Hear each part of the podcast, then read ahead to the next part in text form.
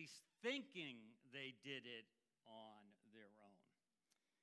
And some of us have kids in our lives that are over the top when they say, I do it by my own.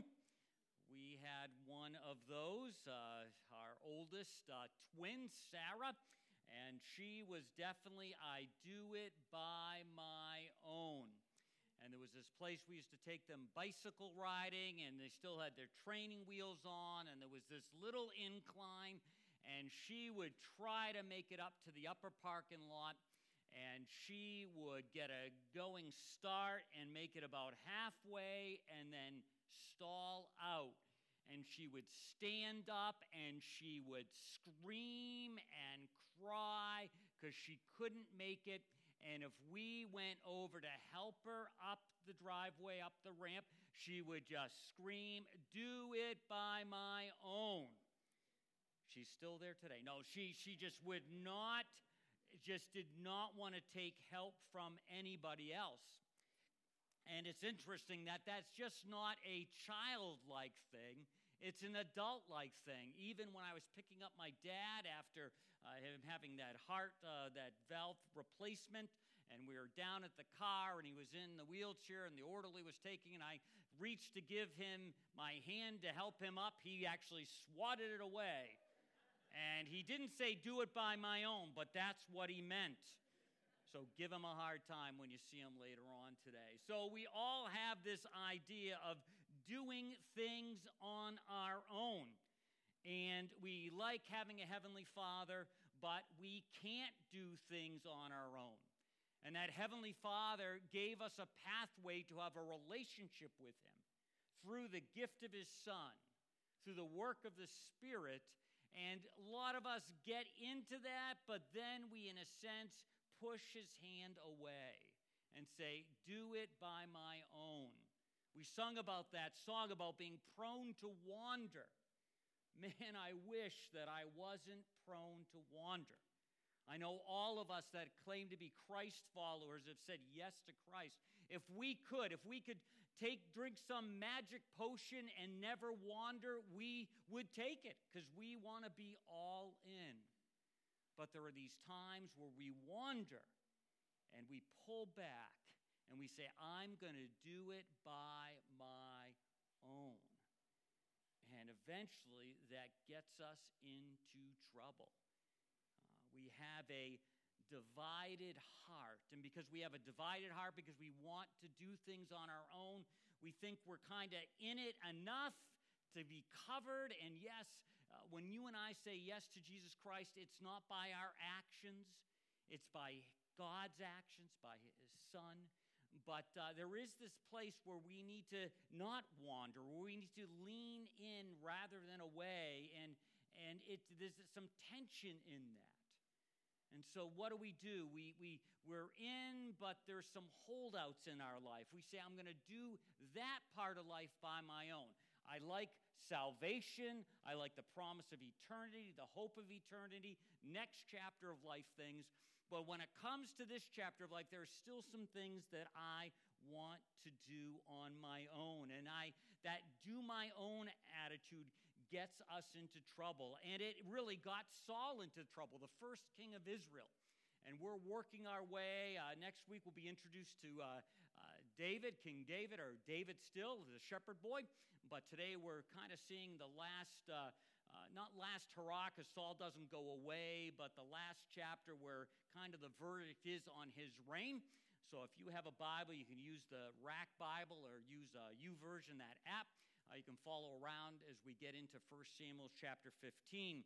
But we're going to see when you and I have this, I do it on my own, I am in a sense, yes, God is king of my life, but there are some places where He isn't.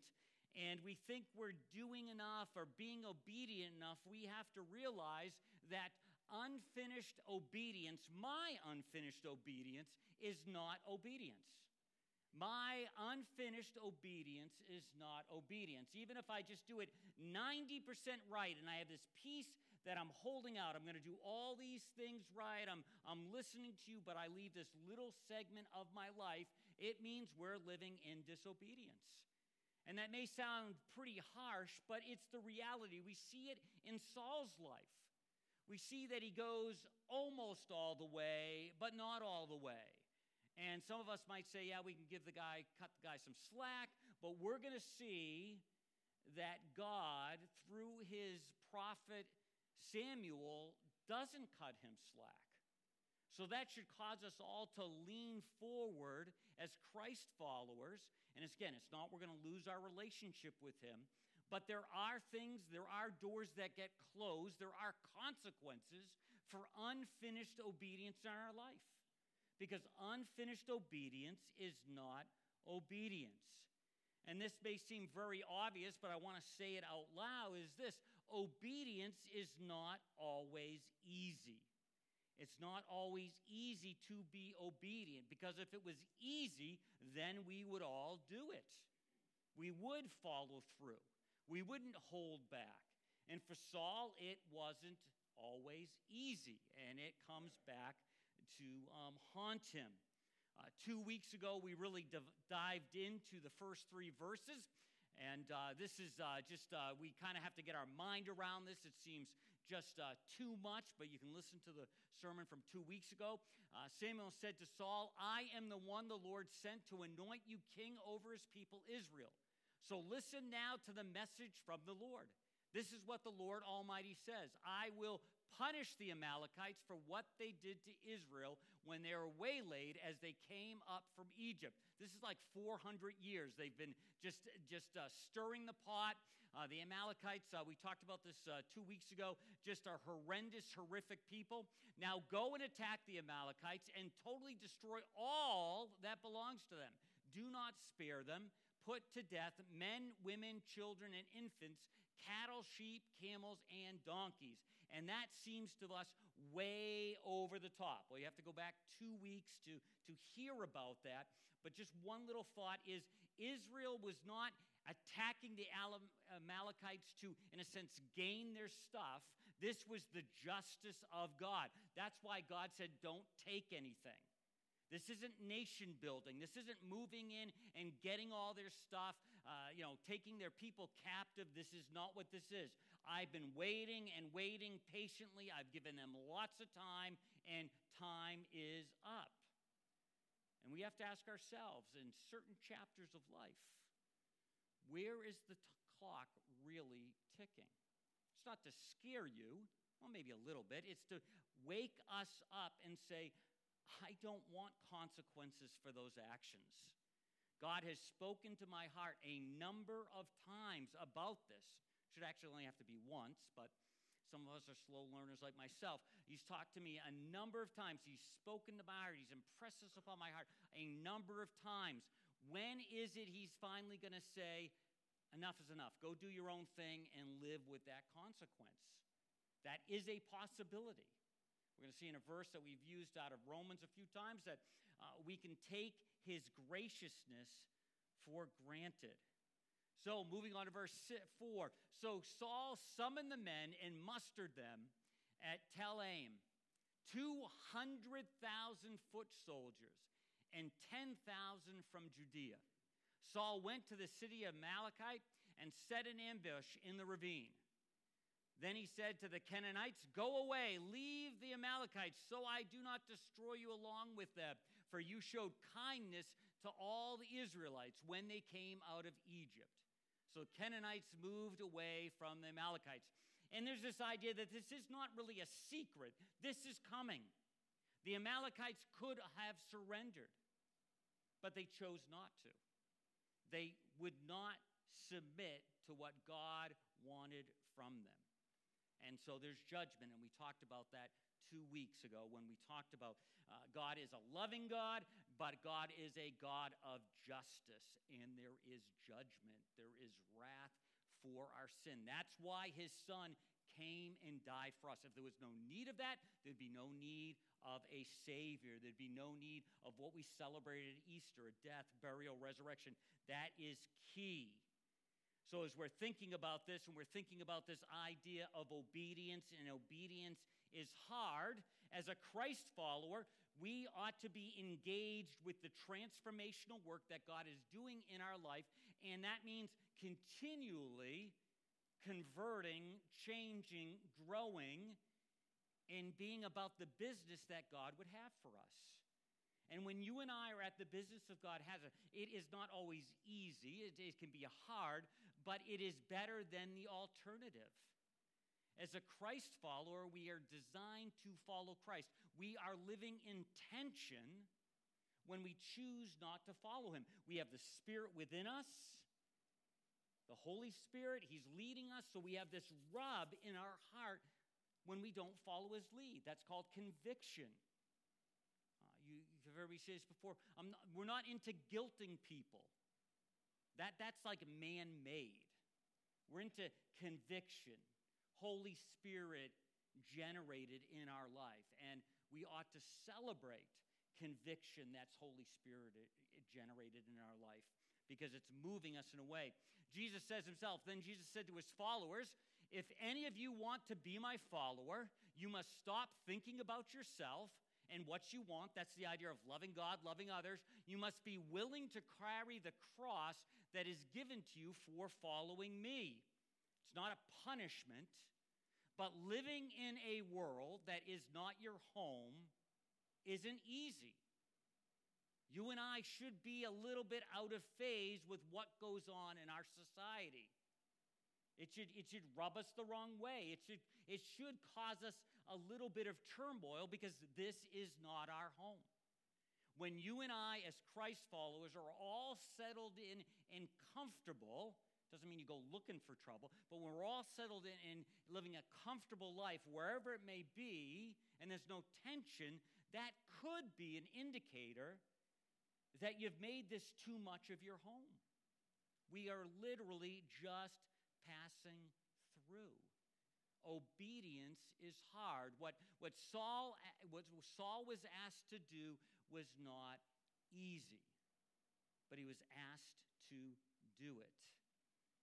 And along with it being hard is obedience is expected. You're a Christ follower. If you haven't said yes to Christ, obedience is not expected from you. You're kind of like off the hook. But if you're a Christ follower, you then follow Christ.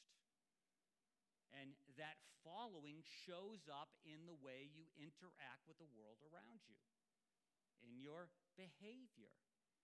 It's not that your behavior earns your way, but your behavior represents that you're following Christ. If you're a fan of a sports team, I won't say it, but if you're a fan of a sports team, then you have that stuff. You have a shirt, you have like a little bumper sticker on your car. You represent that it shows up. You're not a closet fan. People know. So obedience is expected. Then Saul attacked the Amalekites all the way from Havilah to Shur, near the eastern border of Egypt. He took Agag, king of the Amalekites, alive. And all the people he totally destroyed with the sword.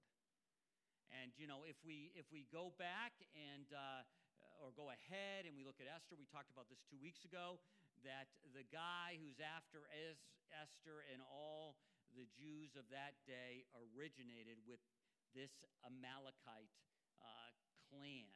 So it shows that Saul didn't do something and it had consequences hundreds of years later.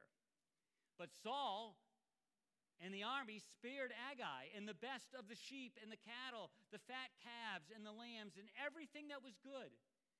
These were those that were unwilling to destroy completely, but everything that was despised and weak, they totally destroyed.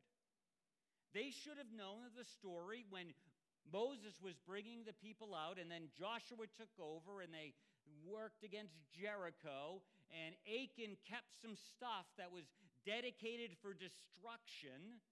They should have known that Bible story. Some of us know those kinds of Bible stories, something that shouldn't be a part of our life. We shouldn't build our life on. Again, some of this is that God, and you see this happening even when Lot is captured and Abraham goes and rescues him.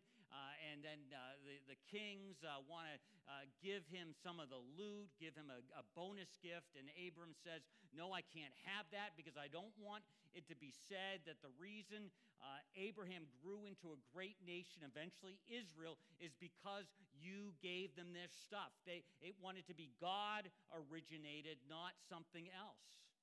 So he wanted to build the nation on something else. This is the same kind of idea. So you and I as Christ followers today, we need to take inventory of our lives and make sure we're building it on the right foundation. We talked a little bit about that last week, making sure what we're building our life on first is Christ, and then all the pieces on top as we build the structure of our lives, it is built on the right foundation. When you and I take a second look at something, don't obey fully, because disobedience is when we obey partially, it's disobedience. When we start building our life on those things, we ought to expect cracks and problems. It's just, you build something out of cheap material, you don't build it right, you have problems later on.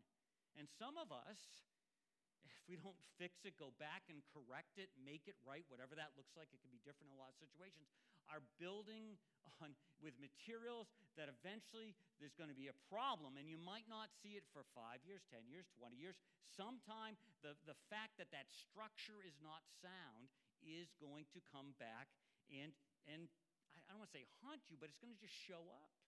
That's why God cares about the structures of your life.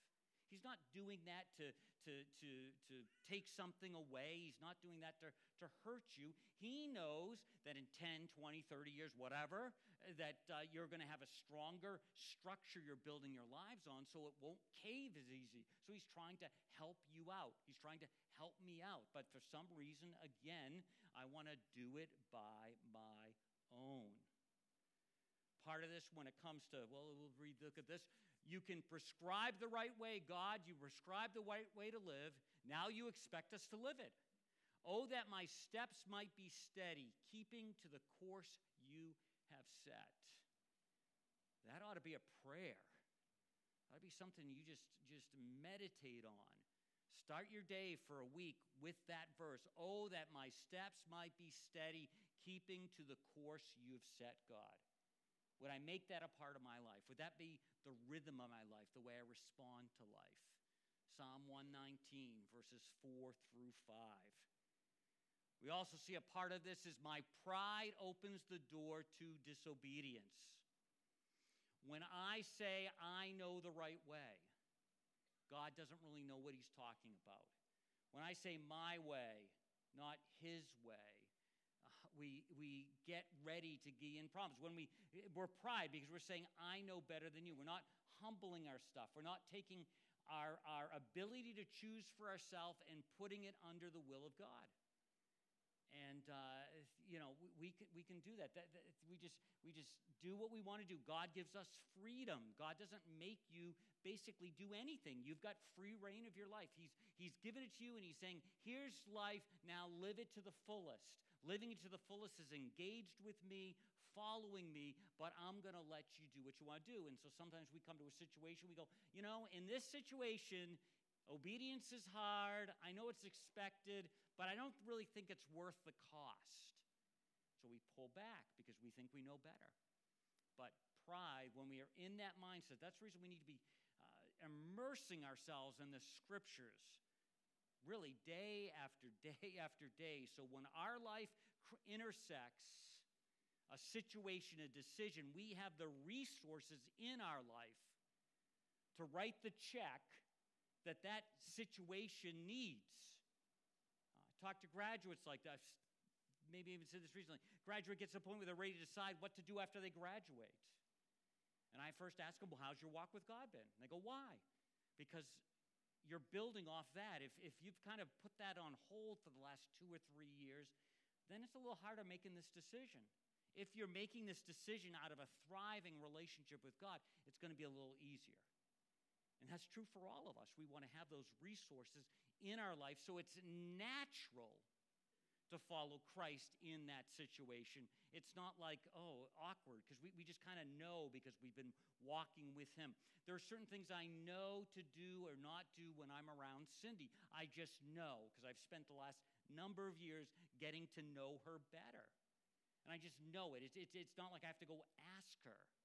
I don't have to ask her things. I can just do it. I know she wants her electric blanket on every night, even during the summer, because I keep the air conditioner too cold in our bedroom. So I just know that. I don't have to go, honey, do you want the electric blanket? I just don't have to do that. The same thing be as we're building the foundation of walking with Christ. We don't have to always ask, because we just kind of just know, because we're walking with him.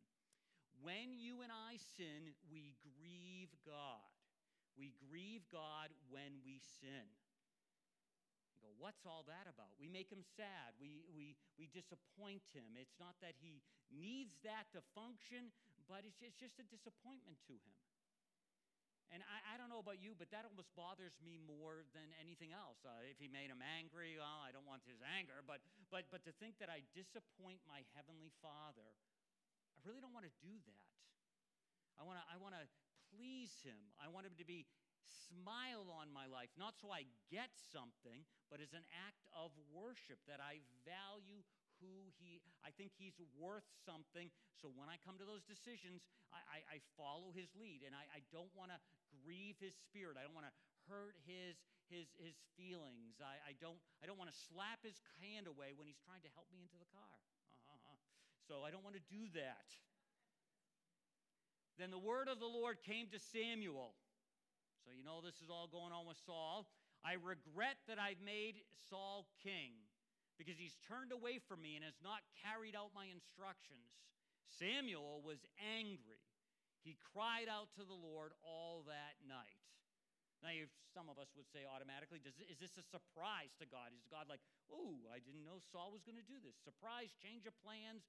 No, God knew how Saul was going to respond. God functions so far above us, we don't understand why some of these things, but he knows how we're going to respond.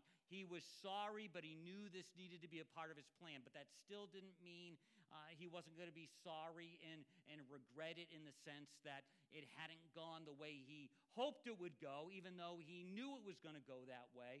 He already has David in the on the edges getting ready, because he knows this is going to happen. So when you and I are functioning, he's grieved by it. It doesn't surprise him, but it's still, in a sense, we're trying to humanize God Almighty. And anytime we try to humanize God, we're bringing him down to our level. So trying to figure that all out can be difficult. But the idea is we grieve him and make him sad. We read, Paul writes this to the Ephesians about grieving God. Those of us who have said yes to Christ have now the Holy Spirit living in it. God's connected to our life. He lives within us. He's a part of us. And we read this to the Ephesians.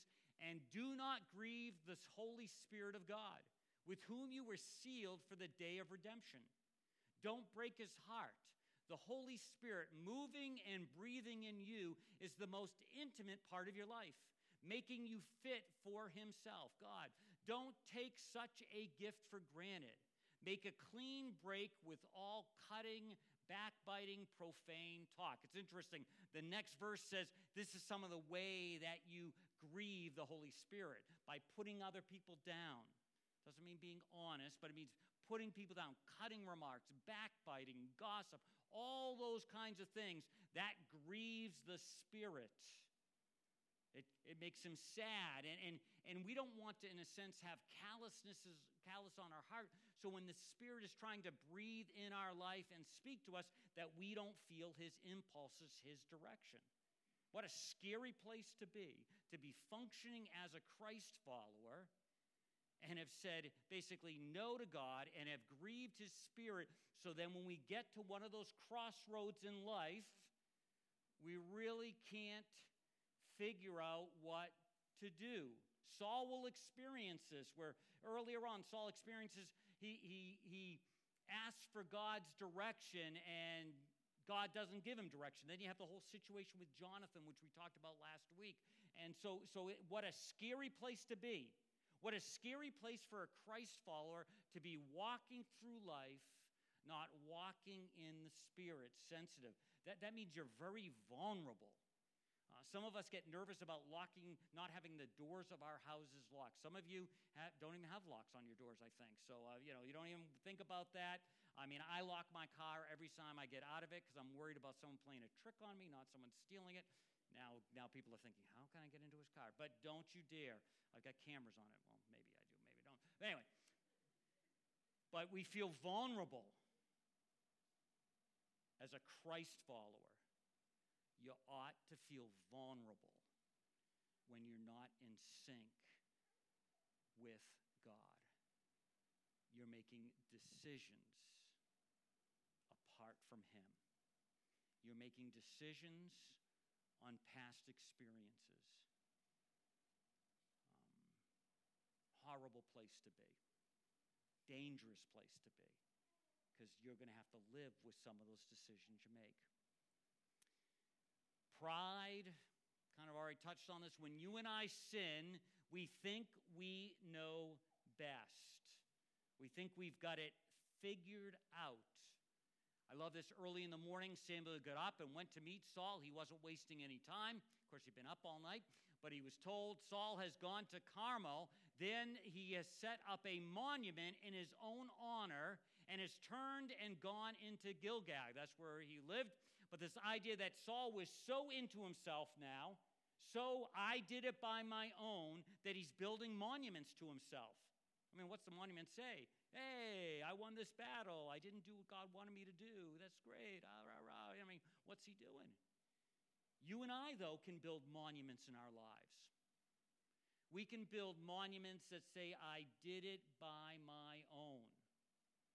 What we build our life on, how we spend our money, what we value, our job decisions, our service decisions, our giving decisions, all can be not official monuments, but they can be monuments to say, hey, I did it by my own.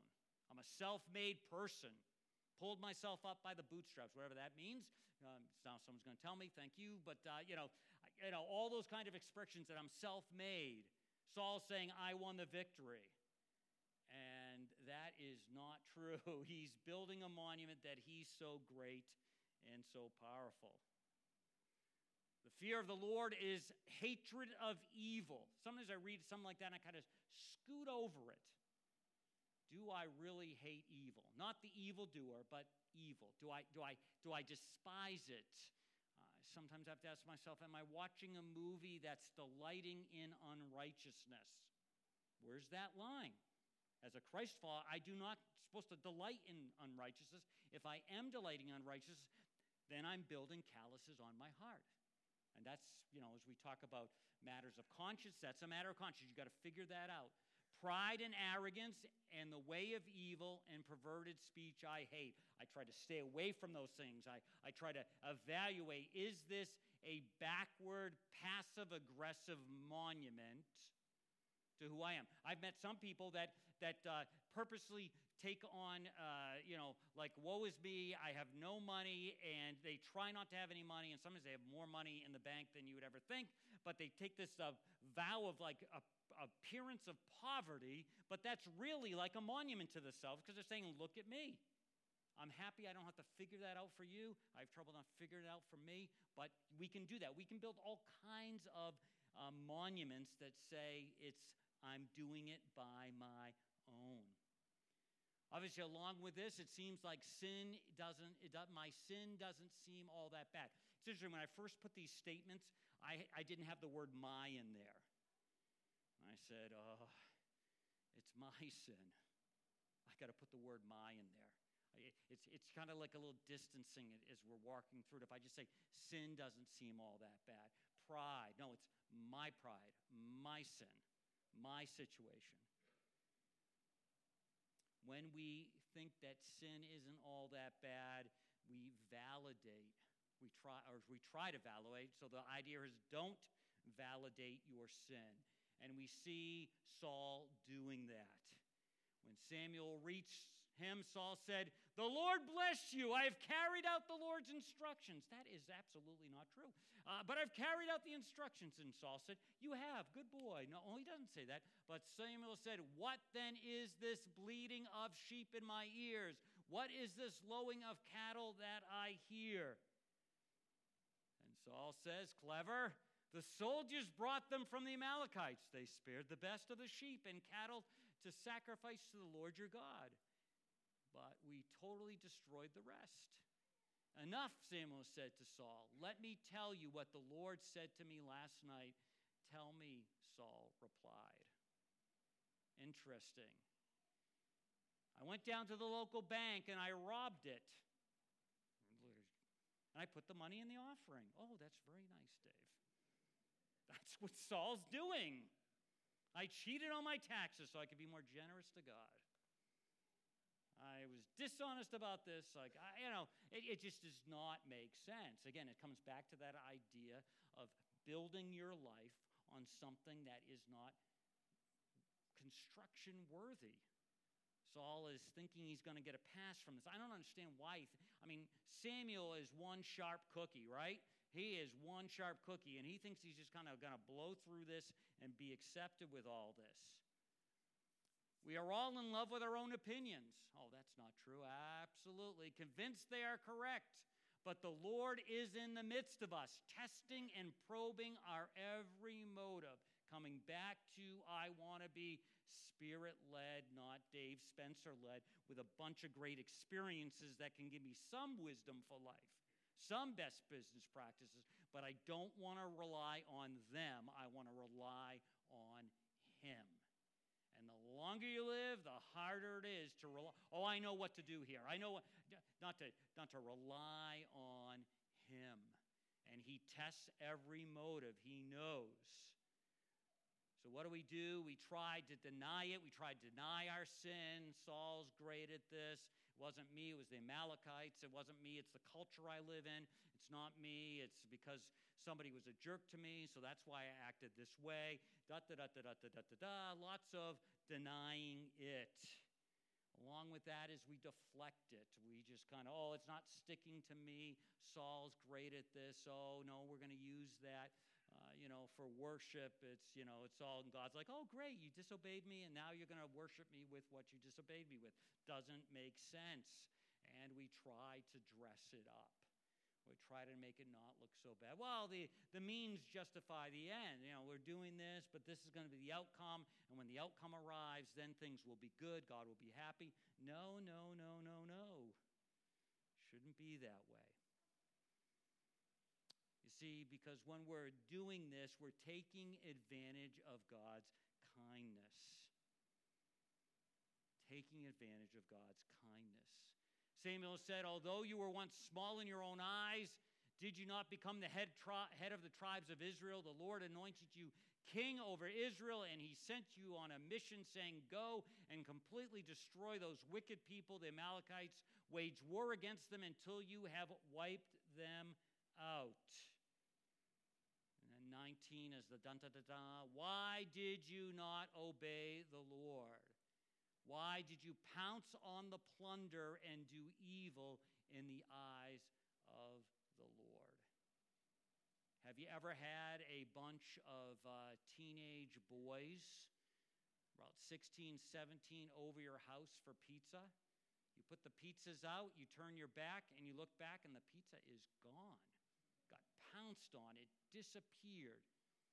It's gone. Nothing left. Not even those little pizza bones, when they don't eat all, it's all gone. The only memory of it is that your car smells like pizza, which I hate. But anyway, they pounce on it. Saul, why have you disobeyed? And pounced, grabbed the plunder. Because of the callousness of his heart. He was prone to wander and he got used to it. Because of your calloused heart and the refusal to change, you're piling up wrath for you, consequences in the day of wrath when God's righteous judgment is revealed. That should make us uncomfortable. We should ask, are we piling stuff up? is God compassion with us and letting things ride? Are we doing that? When we think about all this, we need to realize that my interior is superior to my exterior. Say that quickly. My interior is superior to my exterior. You know, God wants our hearts. He doesn't want our stuff. He doesn't want your money. He doesn't want your whatever. He wants your heart. And then when he has your heart, he has everything else. It's just a natural expression of that. You know, then he goes on to try to rationalize. But I did obey the Lord. You know, again, this whole thing. I did 80% of what you asked, not all of it. And, and back and forth they go. And on the way out, Saul will grab at Samuel's robe and tear a piece off. I mean, I'm guessing his robe isn't like paper, so it must have been a pretty good grab. He doesn't want Saul to go away. Saul says, "Your kingdom will be ripped out of your hand like you've just ripped out a piece of my robe." You see, my disobedience consequences can be long-term and agonizing. Sometimes we think we can kind of get away with it, let it ride, but eventually those consequences do come. It's not necessarily like a punishment, it's just because it is. If you do this, this will happen. I mean, it's cause and effect. It's not a mystery. God says, do this, don't do this, because these things are happening.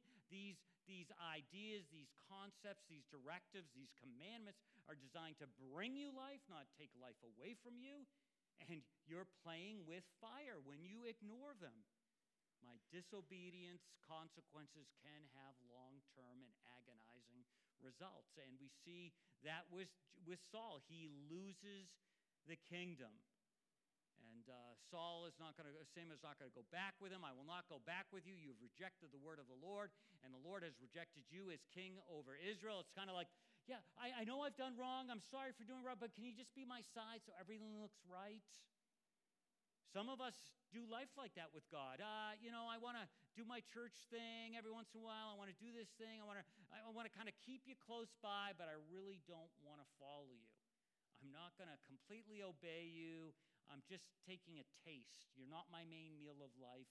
You're like a side dish. You're like an appetizer. You're like a dessert, but you're not the main deal of life. You're not what feeds my soul and feeds my heart. I just want you around. But Solomon says God's not having that. Eventually, he does go back with him just to keep the peace. And then we get to the end. I want to look at Jeremiah 9:23. This idea, again, of do it by my own. What are we proud of? What is important to us? Jeremiah says this. This is what the Lord says. The wise must not brag about their wisdom. The strong must not brag about their strength. The rich must not brag about their money. But if anyone wants to brag, then let them brag about this. Let them brag that they've learned to know me. Let them brag that they've understand that I am the Lord, that I am kind and fair, and that I do good things on the earth. I love this kind of bragging. This message is from the Lord. Not that I do it by my own, not that I'm a self-made person, but my relationship with God is shaping my life. Starting in the heart, the interior is superior to the exterior. So it shapes my life, and it isn't even really a brag because none of us like to be around people that come off as self-righteous. It's a pointing to. Our life points to our God, the one we follow. Not to all of what we've done, but what he's done. Sometimes somebody will say to me, "Oh, you're so nice." It doesn't happen that often, but you're so nice. And I very quickly say that if any niceness is dripping out of my life, it's because of my Savior, not because of me, because I'm actually not very nice. He's shaping my heart, changing me. And so that's what I want to point to. So this may seem harsh, but we can see it in Saul's life, that halfway righteousness is all the way sin. Halfway righteousness is all the way sin. That's why we needed a Savior, because halfway righteousness also, we can't be good enough. So instead of saying you can't be good enough, ha, ha, ha, ha, God says, I will provide a way. But when you and I think that we're doing life and we've got half of our life honoring to Christ, the other half we can do at our disposal, it is all the way sin. Don't fool yourself. That's what happened in Saul's life. He did 80 to 90% of it, and he held out. That doesn't mean we're supposed to be perfect, but it's this idea of holding out. Saul knew what he was holding out. When you as a quote-unquote Christ follower, or me as a Christ follower, hold out, purposely say no to something, and go halfway, I could have put 90% way, I could put 99%, it's all the way sin in God's life, and those consequences will catch up with you. So what do? We do this. We get down on our knees before the master.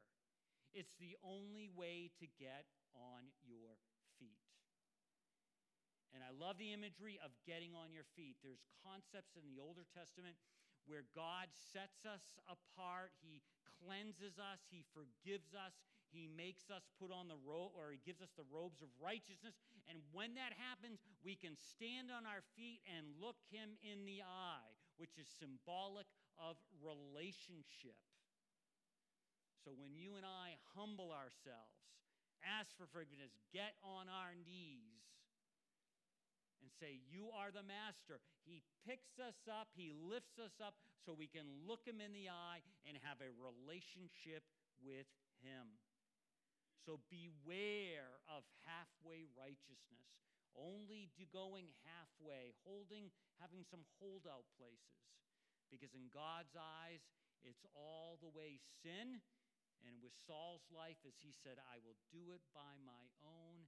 It caught up with him. Not right away, but it did catch up with him. And I don't want it to have to catch up with you.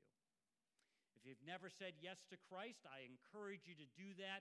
I encourage you to ask him into your life, to say, I want to follow you. We have a little Knowing God pamphlet that's in the pockets around the building.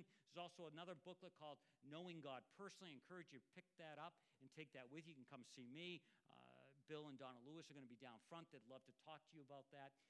Anyone who would like to just have someone to pray with to kind of cement what God said in their life, Bill and Donna will be available for that too. Let's pray together. Father, we thank you for the story of Saul. We thank you for the fact that it teaches us. Help us to learn from it. Help us not to have to learn everything the hard way, banging our head against the wall. Would we learn from your word and apply without having to go through the heat of the consequences? Father, if there's someone here who has gone 90% of the way, 95% of the way, and they know there's this percentage of their life they're saying no to you, would this be the day that they open the door and say, I'm going to say yes to you. I don't know how I'm going to work out that detail in my life, but I'm going to start moving in that direction so I'm not doing a half-hearted righteousness. I'm all in, and I'm going to try to be all in. And then again, if there's someone who's never said yes to you, would today be the day right there in their seat that say, Lord, I want you a part of my life. We thank you again for your love for us. And we ask all of this in the precious name of Jesus.